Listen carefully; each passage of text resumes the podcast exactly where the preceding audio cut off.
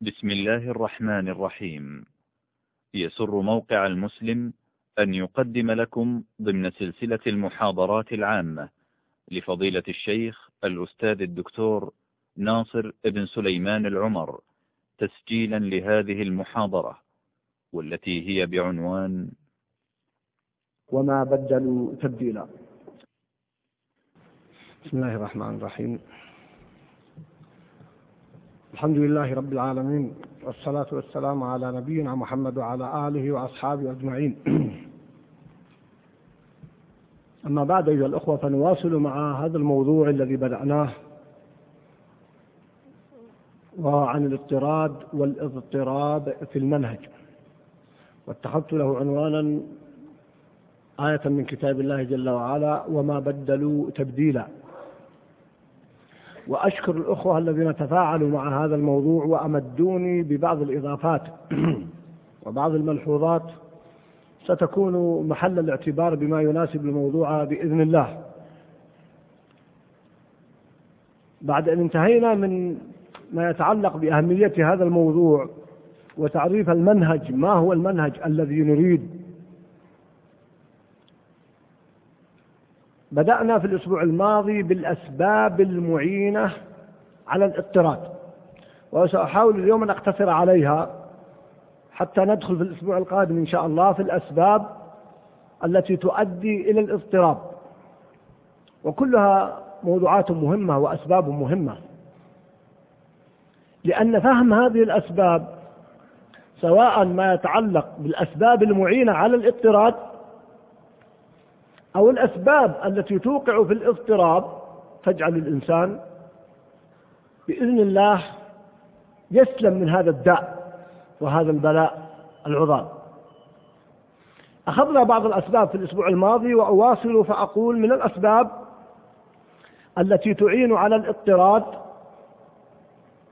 والاستقامة لأن ملخص الموضوع أيها الأخوة يتلخص بقوله تعالى فاستقم كما أمرت. الموضوع ما بدلوا تبديلا الاضطراد والاضطراب في المنهج هو يتعلق بالاستقامة. من هذه الأسباب الاعتدال والواقعية والوسطية والتوازن فلا إفراط ولا تفريط. إذا أن الداعية التزم في منهج دعوته بالواقعية والاعتدال والوسطية والتوازن التي سمت هذه الأمة وكذلك جعلناكم أمة وسطا بإذن الله يوفق. ولذلك أشار بعض الإخوان إلى ملحظ جميل. يقول نلحظ عندما تتأمل في بعض الذين يقعون في الاضطراب في المنهج لو تأملت حياتهم لوجدت أنهم في فترة من الفترات جنحوا إلى نوع من الغلو. خرجوا عن منهج الوسطية. ما كان لديهم واقعية واعتدال وتوازن. فلذلك ارتدت المسألة الآن إلى إفراط وتساهل وتمييع لأحكام وهذه طبيعة بشرية. ولذلك آمن. وإن كانت عبارتي قد تقصر عن التعبير عما أريد ولكن ذكاؤكم وفهمكم يساعد على إكمال ما أريد. تربية النفس على الاعتدال على التوازن على منهج الوسطية. أول ما تسمع بأمر يا أخي الكريم تلاحظ أن فيه جنوح إلى الشدة أو الغلظة يجب أن تتأمل أن تحتاط. ولذلك لما جاء النبي صلى الله عليه وسلم وأجاب على الرجل الذي قال له وجدت رجلا مع زوجتي ماذا أفعل؟ قبل أن تنزل آية الملاعنة. قال النبي صلى الله عليه وسلم تأتي بأربع شهود. فكان سعد رضي الله تعالى عنه موجود. فقال يا رسول الله انتظر حتى آتي بأربع شهود؟ إن كنت والله لو عاجله بالسجن حقيقة سعد رضي الله عنه تأمل المشهد لما واحد نسأل الله السلامة والعافية يراه مع زوجته يأتي بأربع شهود. فما تحمل سعد. فكأن الناس أعجبوا بموقف سعد هذا الموقف الشجاع. قال يا رسول الله أنت حتى أربع أشهر والله إن كنت لا أعجله بالسيف. أقطع رقبته انظروا إلى جواب الحبيب المصطفى صلى الله عليه وسلم. قال أتعجبون من غيرة سعد؟ أعجبكم الموقف؟ ما شاء الله. قال إنه لغيور أثبت له الغيرة رضي الله عنه. ولكن أنا أغير منه. والله أغير مني. ما علاقة هذا بالموضوع؟ يقول له النبي صلى الله عليه وسلم ويقول للناس يا ناس من الذي أمر بأن يؤتى بأربع شهود؟ ألست أنا الذي قلت لكم ذلك مبلغا عن ربي؟ يعني هل نحن هل النبي صلى الله عليه وسلم يقول هل أنا أقل منه غيره؟ وهل سعد أكثر غيره مني أو من الله جل وعلا؟ لا لا تعجبكم هذه الغيرة لأنها خرجت عن الحد المشروع. هي لها وهج ولها اندفاع وتتعلق بقضايا عند الناس والرجولة أو غيرها أو الغيرة لا الغيرة حتى الغيرة تحتاج ضبط شرعي فكان منهج النبي صلى الله عليه وسلم يحد الناس ويردهم إلى المنهج الوسط لما جاء الذين سألوا عن عمله في السر فكأنهم تقالوها قالوا هذا هو رسول الله صلى الله عليه وسلم. قال بعضهم أما أنا فأقوم ولا أنام وبعضهم لا أصوم وأصلي أو أصوم ولا أفطر وبعضهم قال لا أكل لحم بعضهم لا أتزوج النساء فغضب النبي صلى الله عليه وسلم. فردهم كما تعلمون في الحديث أنس الصحيح. نعم. إلى أن قال في آخرها فمن رغب عن سنتي فليس مني. فالذي أريد أن أقوله في بداية حديثي يحتاج تعويد النفس. يعني قبل يومين يسألني أحد الإخوان طالب علم له مكانه قال الآن هذه المنكرات وهذه المعاصي. بس نجلس نتفرج قلت ماذا تريد نفعل ماذا تريد نفعل لا إحنا ما نريد نتفرج. لا والله لا. ولا يجوز أن نتفرج ولا تفرجنا والحمد لله. لا. لكن ماذا تريد ماذا في راسك. أكثر مما يقدر يعمل الناس من الإنكار والبيان الحق ومناصحة المسؤولين. وهذا اللي نقدر عليه. ماذا أكثر من ذلك نقع في المشكلة التي وقع فيها بعض الشباب. لما تصوروا أن الأمر لا بد باليد فوصلت إلى التفجير وإلى التدمير وإلى غيرها. إذا التربية على منهج الاعتدال والوسطية يعطيك توازن وراحة. بينما الجنوح إلى أحد الطرفين يدفع الإنسان مرة أخرى لأن يجرح الطرف الثاني. هذا من أمر مشاهد وبين فإذا من أقوى عوامل أن تعتدل في منهجك وتضطرد في منهجك. أن تكون معتدلا متوازنا ملتزما بمنهج الوسطية الذي شرعه الله. وليكن عندك انتباه إذا رأيت أمرا فيه جنوح لشيء من الغلو أو التشدد أو التفريط أو التساهل تبتعد عنه. لأنه قد يقودك في يوم من الأيام للطرف الآخر كما أشرت. وكما هو واقع مع كل أسف. وهذا الذي يحدث أحيانا من أسباب اضطراب في المنهج كما سيأتي من أسباب الاضطراب في المنهج. أيضا من تلك الأسباب التلازم بين القول والعمل والانسجام بين الظاهر والباطن. يا أيها الذين آمنوا لم تقولون ما لا تفعلون؟ لا بد من الانسجام. النفس ما تستقر إلا إذا انسجمت. فكونك أنت تأمر وتنهى بما تعمل بإذن الله توفق وتسدد وتعان. ويكون سببا من أسباب اضطرادك على منهجك. أيضا التيسير وسعة الأفق والبعد عن التشديد والتنطع. يريد الله بكم اليسر ولا يريد بكم العسر. وما جعل عليكم في الدين من حرج. ويقول صلى الله عليه وسلم إنما بعثتم ميسرين. يسرا ولا تعسرا. إن الدين يسر. ولن يشاد الدين أحد إلا غلبه. إلى غير ذلك. كما أن الدين منهج الاعتدال والوسطية هو منهج اليسر. وهذا الذي أشرت إليه قبل قليل يا أخوان لما كنا نتحدث عن موضوع الزكاة وموضوع الطلاق. وهو قضية يسر على الناس ما دمت تجد مجالا للتيسير فيسر على الناس. ما خير رسول الله صلى الله عليه وسلم بين أمرين إلا اختار أيسرهما ما لم يكن إثما. بعض الناس يتصور أن الأخذ بالأشد أزكى وأفضل. لا يا أخي الكريم. ولذلك مع كل أسف لجنوح بعض الأخيار إلى نوع من التشديد في غير موضعه وهو لا نشك أنهم حرصا على الدين وحرصا على حماية الناس لكن خطأ. جعل لأصحاب التمييع والذين يتتبعون الرخص أصبح لهم مكانة وأصبح لهم قبول. ونحن نساهم ذلك بسبب جنوح البعض إلى نوع من التشدد. ويقول خذ الناس بالعزيمة. لا يا أخي الكريم. ما دام الأمر دائرا بين يسر وأيسر منه وكله مباح خذ الأيسر. هذا منهج شرعي ومنهج مضطرد. كان عليه رسول الله صلى الله عليه وسلم وكان عليه صحابته.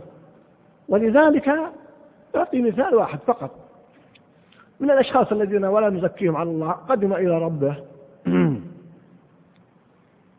الشيخ عبد العزيز بن باز ممن نعرف أنه قدم على ربه وهو ما اضطرب في منهجه.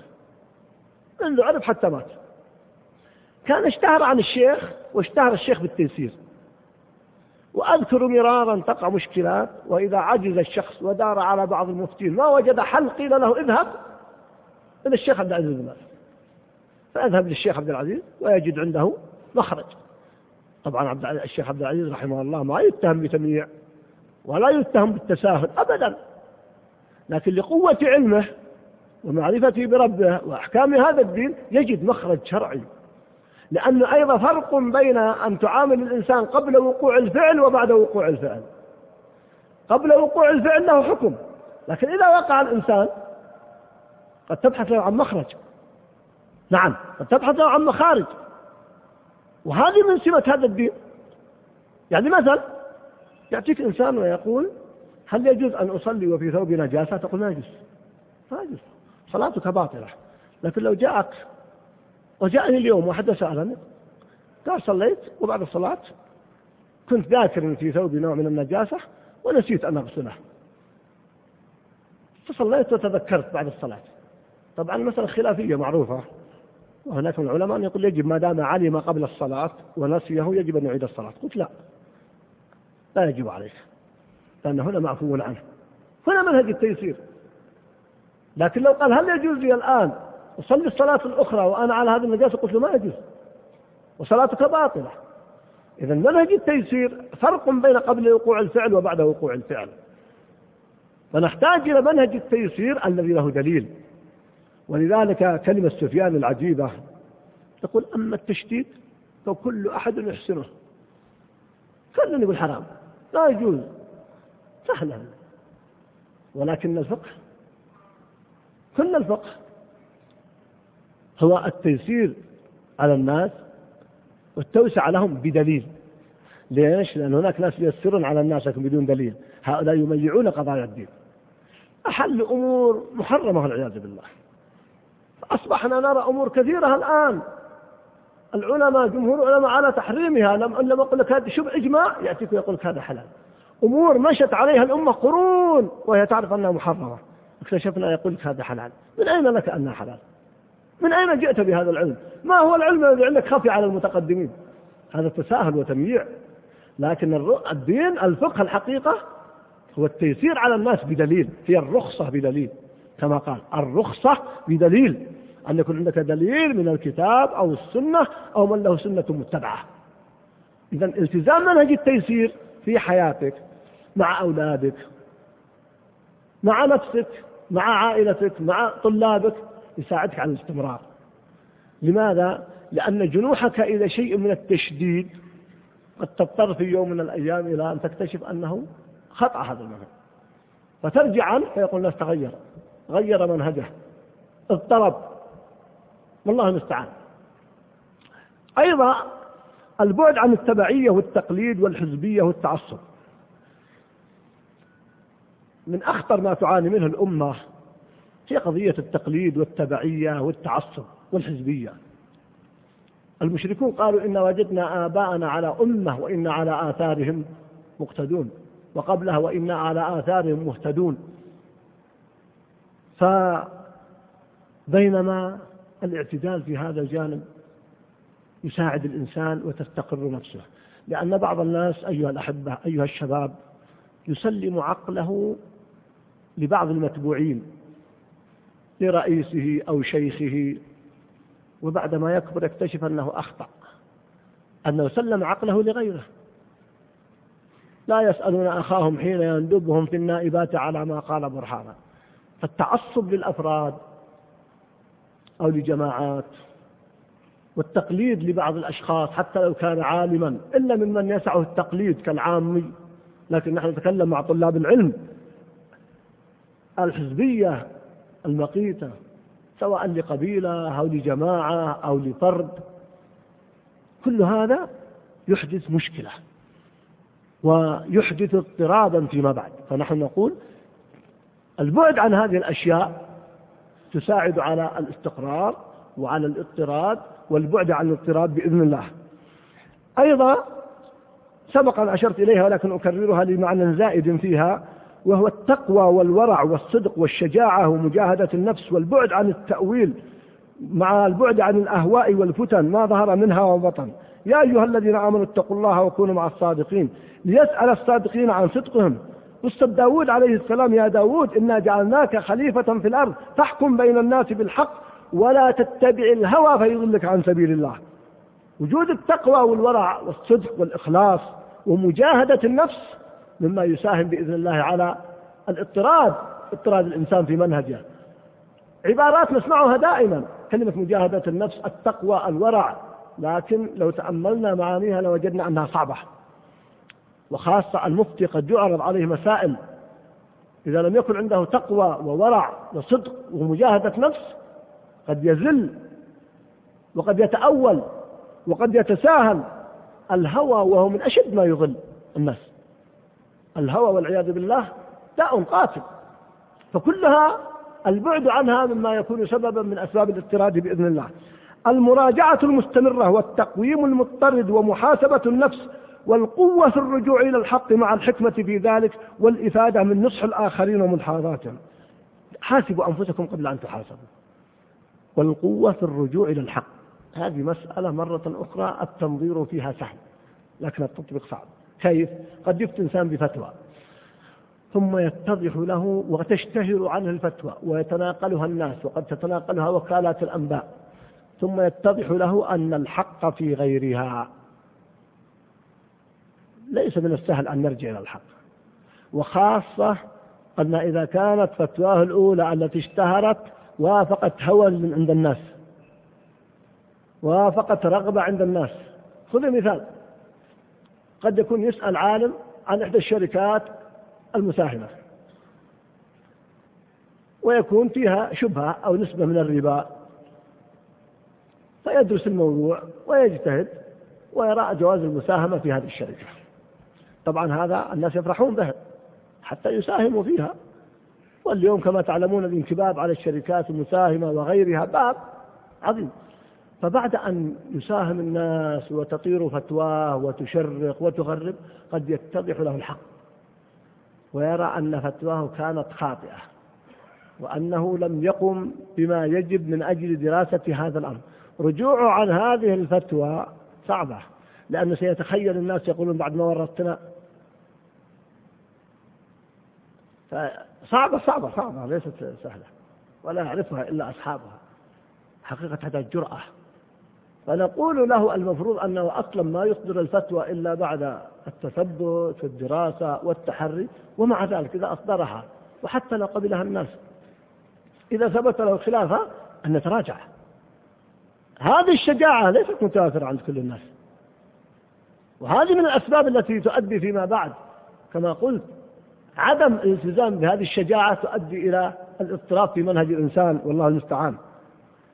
أيضا الرجوع إلى الراسخين في العلم والتلقي عنهم والإفادة منهم فاسألوا أهل الذكر إن كنتم لا تعلمون. اتهموا أنفسكم يا أخوان. بعض طلاب العلم هداه الله يبحث المسألة منعزلا عن العلماء وعن طلاب العلم. ثم بعد ذلك يكتشف وبعد أن يفتي أنه أخطأ. وسأذكر لكم قصة سمعتها أكثر من مرة أو قضية أكثر من مرة أمام سماحة الشيخ عبد العزيز. يحدثني فيها بعض المشايخ.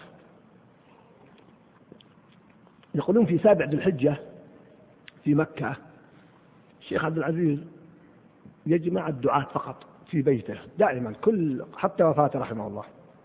في مكة كبار المشايخ الدعاة الذين يحضرون الحج في التوعية.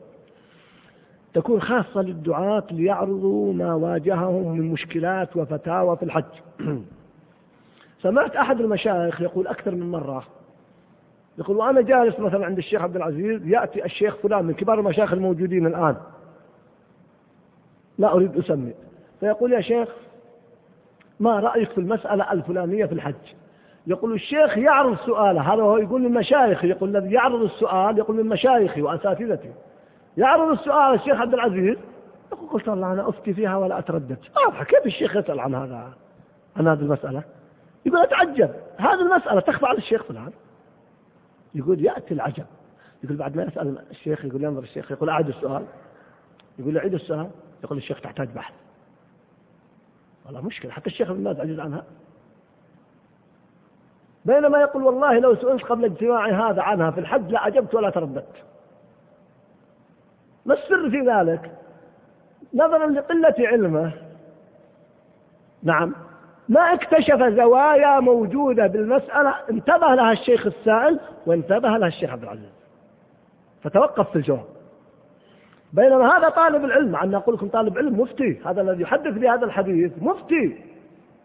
يعني اختير للفتوى لكن لا يزال يعتبر من المبتدئين في هذا الجانب. قد يكون تخرج من كلية سنوات معدودة وتجربته في العلم قليلة إذا الفتوى لها زوايا لها جوانب. تخفى على كثير من الناس. ولهذا أرجع لما قلت قبل قليل عن الشيخ عبد العزيز. لما يأتي أحد الناس ويسأل أحد المشايخ في قضية في الطلاق نعود للطلاق مرة أخرى ويفتيه بأن امرأته طلقت.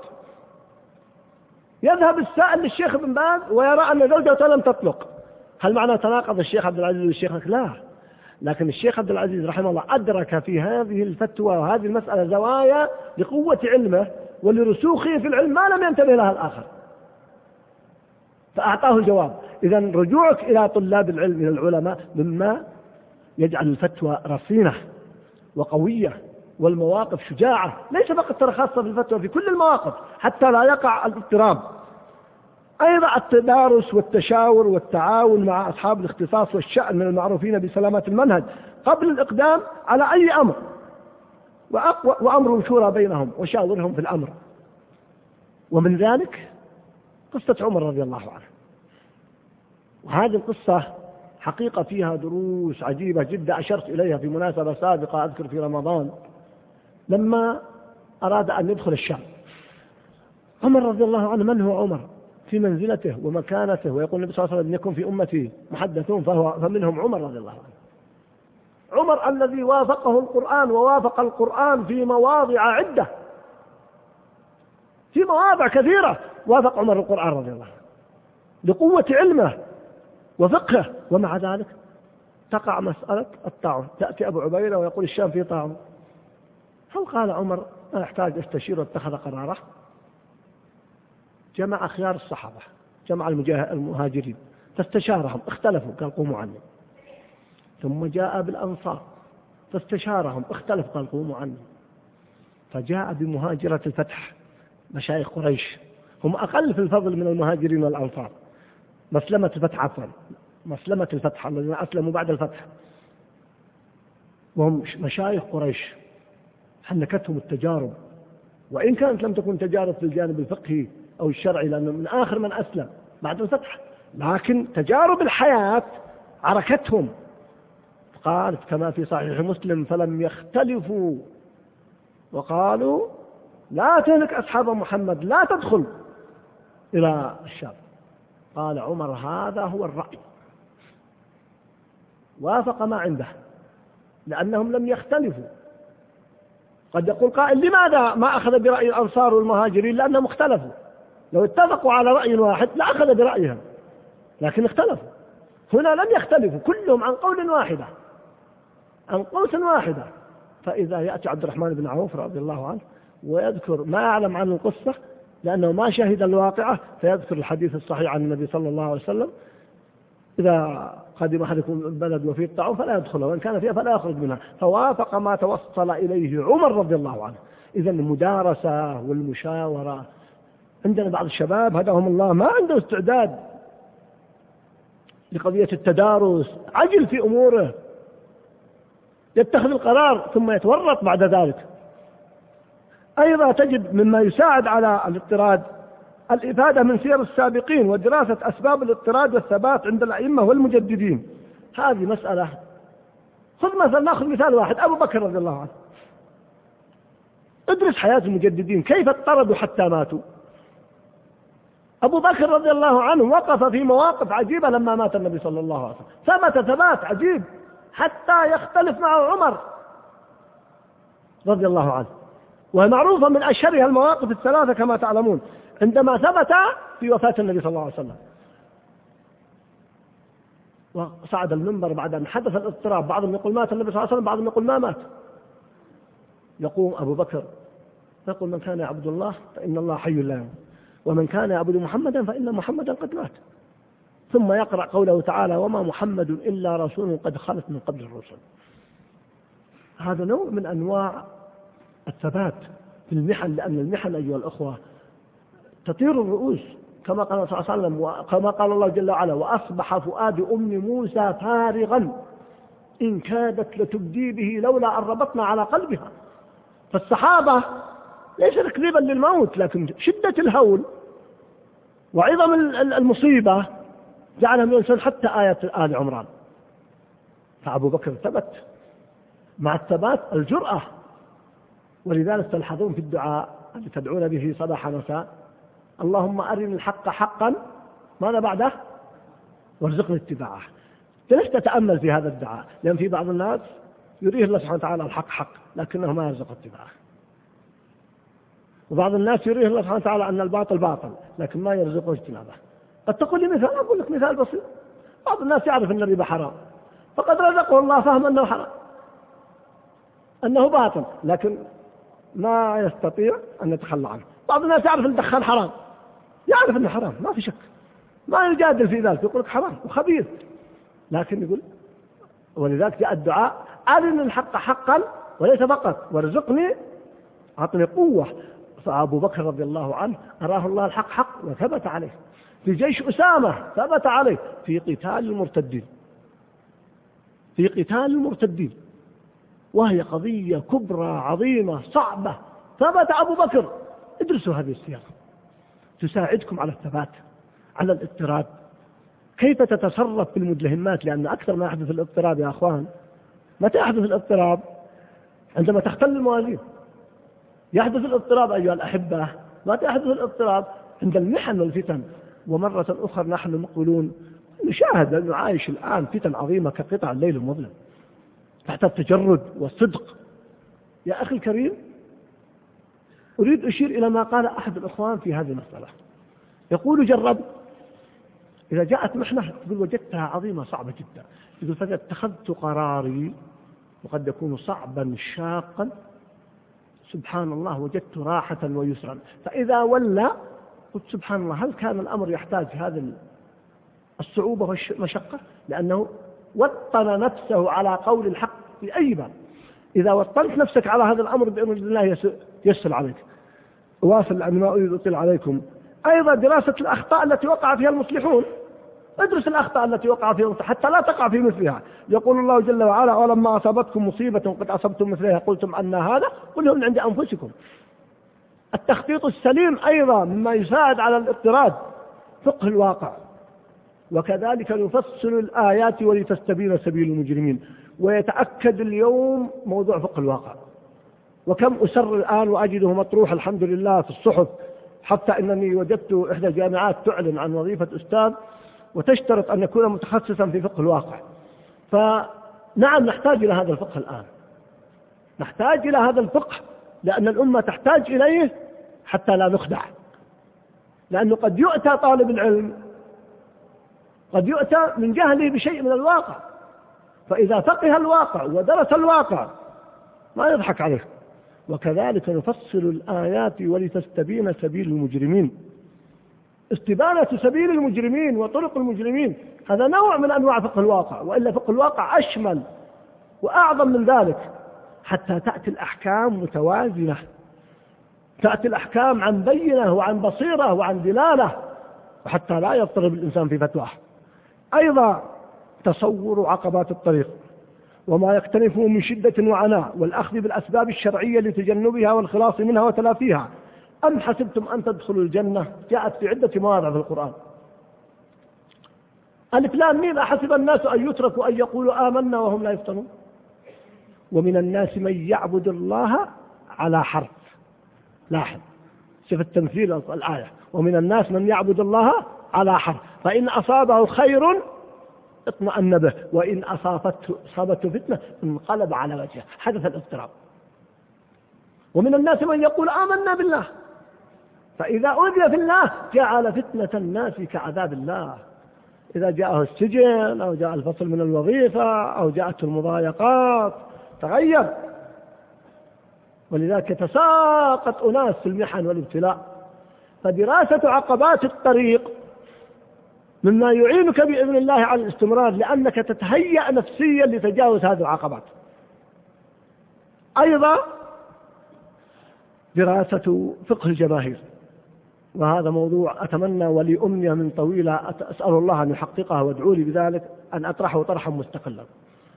فقه الجماهير والأسلوب الأمثل للتعامل مع القوى المؤثرة كالسلطة والعلماء والقرناء والأتباع حتى لا تزل قدم بعد ثبوتها. موضوع فقه الجماهير موضوع يحتاج قلت لكم تفصيل لكن سأشير إشارة سمعتموها مني سابقا لكن أعيدها. هذا موضعها. الشيخ جعفر إدريس وهو أحسبه الله حصيبه من الدعاة الصادقين. ولا أزكي على الله أحدا. وممن عرف بسلامة منهجه واعتداله ووسطيته والتزام بمنهج أهل السنة والجماعة. كان يوم من الأيام يلقي يتحدث عن موقف من المواقف في أمريكا. أمام الشباب العرب هناك والمسلمين. فيبدو أن الموقف الذي اتخذه الشيخ بعد دراسة كان قوي. فضج الناس عليه ضجت الجماهير هذا فقه الجماهير. اتق الله يا شيخ لا يجوز. طبعا الشيخ يعرف أن موقفه كان مدروس ودراسة شرعية وعرف أنه لا يوافق أهواء بعض الناس الذين احتجوا عليه. فقال كلمات عجيبة. قال لهم أنتم لا ترضون للعالم أن يكون بوقا للدولة أو السلطان. قالوا نعم قال أنا لا أرضى لنفسي أن أكون بوقا للجماهير. أنا لا أرضى لنفسي أن أكون تبعا لكم. فنقلت هذا الكلام لما سمعته وقرأته عن الشيخ لشيخنا العلامة الشيخ محمد بن عثيمين رحمه الله. وأذكر هذا عام 1412 في مكة. وكان حاضر المجلس بعض المشايخ. قلت له يا شيخ سمعت الشيخ جعفر إدريس قال كذا وكذا. قال صدق. وأنا أقول يقول الشيخ العلماء ثلاثة. عالم دولة. هذا كلام الشيخ محمد بن عثيمين. ماذا تريد الدولة؟ جاهل. وعالم أمة هكذا قال الشيخ. ماذا يريد الناس؟ جاهل. وعالم ملة. وهو الذي مع الحق مع الشرع. رضيت الدولة أو غضبت أو رضي الجماهير أو غضبوا. فحقيقة وجدت على كلامه نور. وسررت بهذا الكلام من الشيخ محمد بن تيمية رحمه الله ونقلته في بعض المحاضرات وبعض الكتب. نعم العالم الحقيقة عالم الملة.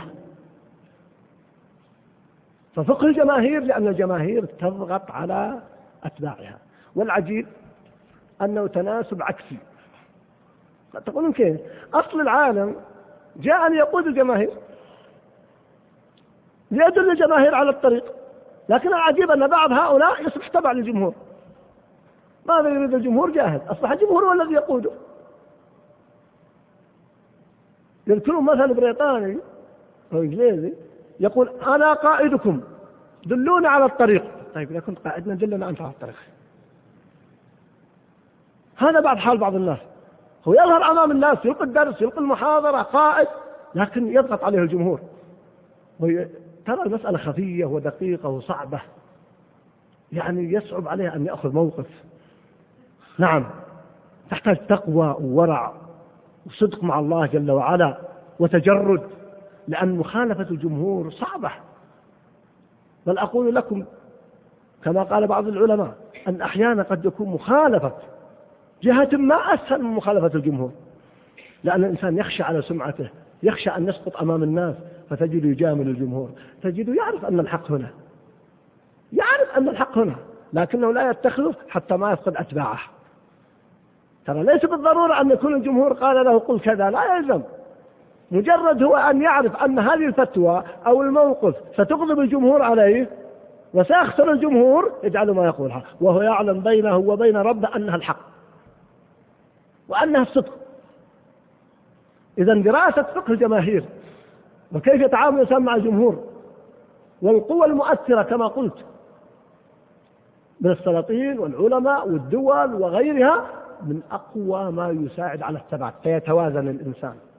كما قال الشيخ محمد عالم من له لا يميل هنا ولا يميل هنا. يتبع الحق يكون الحق أمامه وهو الذي يقول اللهم أرني الحق حقا وارزقني اتباعه. وأرني الباطل باطلا وارزقني اجتنابه. أما لا جالس مرة يبغى يرضي هذا ومرة يبغى يرضي هذا يبغى مرة يرضي هذه الجهة ومرة يرضي هذا الناس وهؤلاء مرة يرضي طلابه. ما يصلح هذا عبث هذا. لا. حقيقة موضوع فقه الجماهير علم مستقل لا أطيل أكثر من ذلك. بعد ذلك يأتي قريب منه معرفة من هم الجماعة والسواد الأعظم. وجدت كلاما يكتب بماء الذهب. للإمام العلامة ابن القيم رحمه الله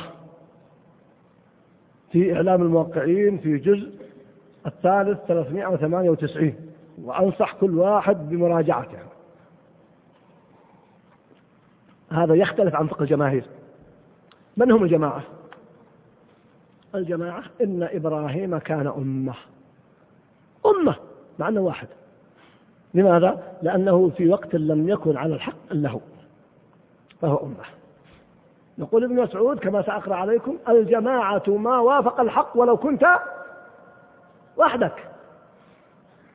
هذا المعنى يا أخوان يسهل لكم كثير من الأمور ويساعدك على الاضطراد لأنك إذا عرفت أن الجماعة هي من على الحق قلوا أو كثروا يساعدك على الالتزام بالحق.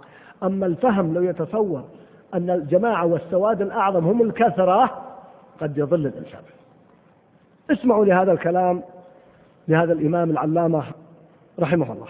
يقول واعلم أن الإجماع والحجة والسواد الأعظم هو العالم صاحب الحق وإن كان وحده. شوف عباراته. واعلم أن الإجماع والحجة والسواد الأعظم ما قال جمهور الناس هي الأمة قال هو العالم صاحب الحق وإن كان وحده وإن خالفه أهل الأرض جميعا. ثم قال قال عمرو بن ميمون في قصة طويلة إلى أن قال عن عبد الله بن مسعود رضي الله تعالى عنه يقول قلت له أتدري؟ قال أتدري ما الجماعة؟ قلت لا. قال إن جمهور الجماعة هم الذين فارقوا الجماعة. ثم قرر الجماعة ما وافق الحق وإن كنت وحدك. هذا كلام ابن مسعود رضي الله تعالى عنه. وفي لفظ آخر فضرب على فخذي وقال ويحك إن جمهور الناس قد فارقوا الجماعة وإن الجماعة ما وافق طاعة الله جل وعلا. وقال نعيم بن حماد إذا فسدت الجماعة فعليك بما كانت عليه الجماعة قبل أن تفسد وإن كنت وحدك فإنك أنت الجماعة حينئذ ذكرهم البيهقي وغيره. يا سلام على هذا الكلام. تلاحظون الآن في تغيرات. طلعت فتاوى جديدة. طلعت أمور ما كنا نعرفها وقد يكون عليها فئام من الناس. أحل لنا هذه المشكلة؟ نعيم رحمه الله. كما نقل عنه البيهقي ونقلها من؟ ابن القيم. يقول عليه يقول إن فسدت الجماعة فعليك بما كانت عليه الجماعة قبل أن تفسد. وإن كنت وحدك فإنك أنت الجماعة حينئذ أنت الجماعة حينئذ. كلام يا أخوان عجيب. لأن المفاهيم مغلوطة. وقال بعض أئمة الحديث وقد ذكر له السواد الأعظم فقال أتدري ما السواد الأعظم؟ هو محمد ابن أسلم الطوسي وأصحابه. فمسخ المختلفون الذين جعلوا السواد الأعظم والحجة والجماعة هم الجمهور وجعلوهم عيارا على السنة وجعلوا السنة بدعة والمعروف منكرا لقلة أهله وتفردهم في الأعصار والأمصار وقد شد الناس كلهم في زمن أحمد بن حنبل إلا نفرا يسيرا فكانوا هم الجماعة.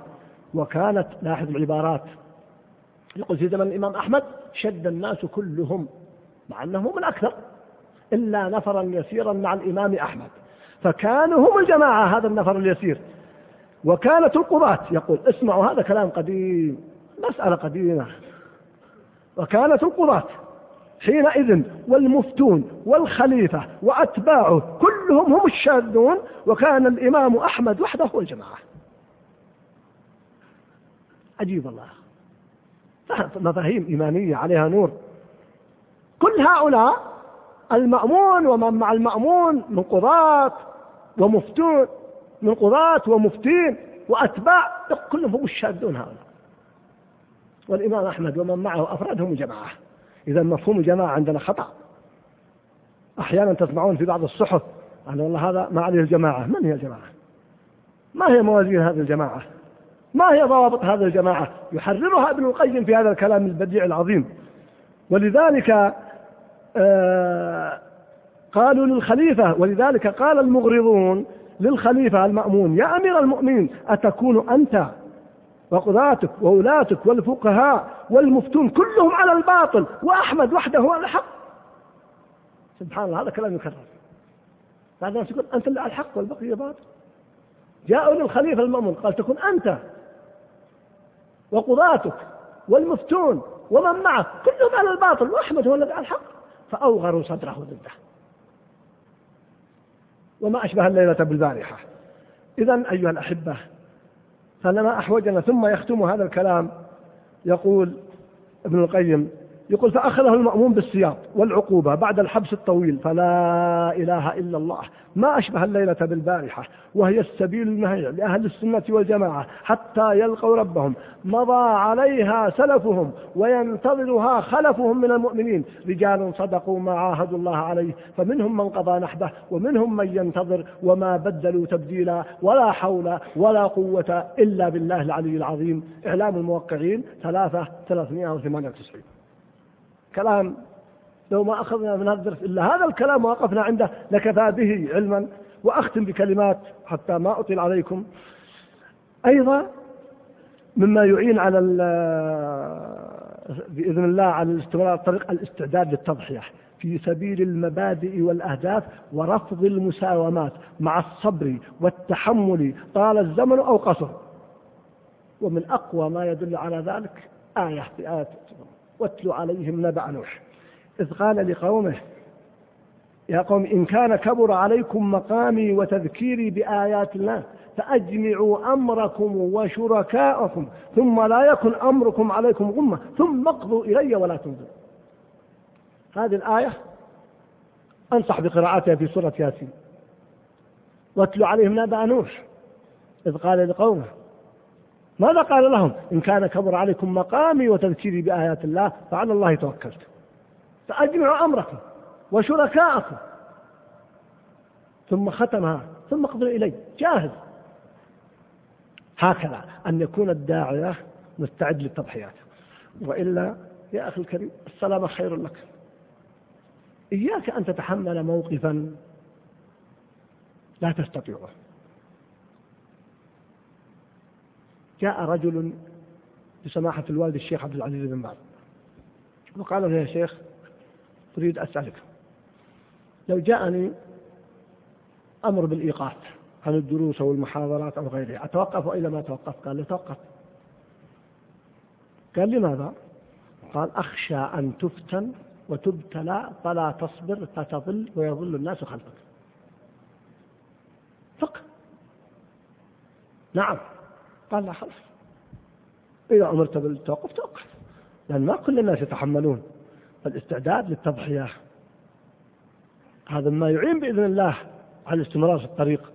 أيضا قوة الصلة وهي آخر نقطة تقريبا في هذا الموضوع قوة الصلة بالله جل وعلا والالتجاء إليه. مع سؤال الهداية والتوفيق والسداد استهدوني أهدكم. مع الاستعانة بالعبادة على مشقات الطريق واستعينوا بالصبر والصلاة وكثرة الدعاء والاستغفار. آناء الليل وأطراف النهار. وكما تعلمون فاصبر لحكم ربك يقول الله جل وعلا ولا تطع منهم آثما أو كفورا. إلى أن قال في آخر الآيات ومن الليل فاسجد له وسبحه ليلا طويلا. بعد أن ذكر تلك الآية وبعد آية بعدها ذكر هذه الآية. ويقول الله جل وعلا في سورة الحجر ولقد نعلم أنك يضيق صدرك بما يقولون فسبح بحمد ربك وكن من الساجدين واعبد ربك حتى يأتيك اليقين. هذا هو الطراد. سورة المزمل يا أيها المزمل قم الليل إلا قليلا نصفه وانقص منه قليلا أو زد عليه ورتل القرآن ترتيلا. عجيب. تأثير العبادة على الاستمرار في الطريق عجيب. التضرع إلى الله اللجوء إليه التوكل عليه تخلية القلب من غيره سبحانه وتعالى كل هذا يعين. ولذلك قال النبي صلى الله عليه وسلم العبادة في الهرج كهجرة إليه مما يعينكم على مشقات الطريق ويكون سببا لثباتكم واستمراركم واضطرادكم هي العبادة. ففروا إلى الله. بعض الناس إذا جاءته الأزمة فر من الله. هرب من الله جل وعلا. لا ففروا إلى الله. النبي صلى الله عليه وسلم كان إذا حلبه أمر قال يا بلال أرحنا بالصلاة. فما أحوجنا إلى ذلك. هذه بعض الأسباب المهمة التي اختصرتها فيما يتعلق وخلاصتها. فاستقم كما أمرت. قيل للنبي صلى الله عليه وسلم ما شيبك يا رسول الله؟ قال شيبتني هود وأخواتها. قيل وما شيبك منها؟ كما في بعض الروايات. قال قوله تعالى فاستقم كما أمرت. الاستقامة أمرها ليس سهل. الثبات على الطريق الاضطراد على المنهج خاصة إذا كانت الفتن. حقيقة أكون أكثر وضوحا معكم. يمكن قبل ثلاثين خمسين سنة الاستقامة أمرها أيسر لأن عموم المجتمع كان يسهل لك طريق الاستقامة. كانت الفتن لم تفتح على الناس كما فتحت اليوم. كانت المؤثرات محدودة كانت الضغوط قليلة. أما اليوم فبدأت معركة بين الحق والباطل عظيمة جدا. انظروا الآن ما يكتب في الصحف ما ينشر في وسائل الإعلام. معركة صعبة شاقة. تحتاج ثبات واضطراد في المنهج. وإن تغير الناس لا تتغير. واعلم أنك أنت الجماعة ما دمت على الحق. مع أنك والحمد لله معك خير كثير ومعك خلق كثير. إكمالا لهذا الموضوع في الأسبوع القادم بإذن الله. نتعرض نقطة نقطة أسباب الاضطراب. لماذا اضطرب بعض الناس؟ لماذا تغير بعض الناس؟ حتى نتحاشاها. وكما قال حذيفة أنه كان يسأل النبي صلى الله عليه وسلم عن الشر مخافة الوقوع فيه فسأذكرها إن شاء الله في الأسبوع القادم. حتى لا نقع في هذا الأمر أسأل الله لي ولكم الثبات والتوفيق. أقول قولي هذا والسلام عليكم ورحمة الله وبركاته.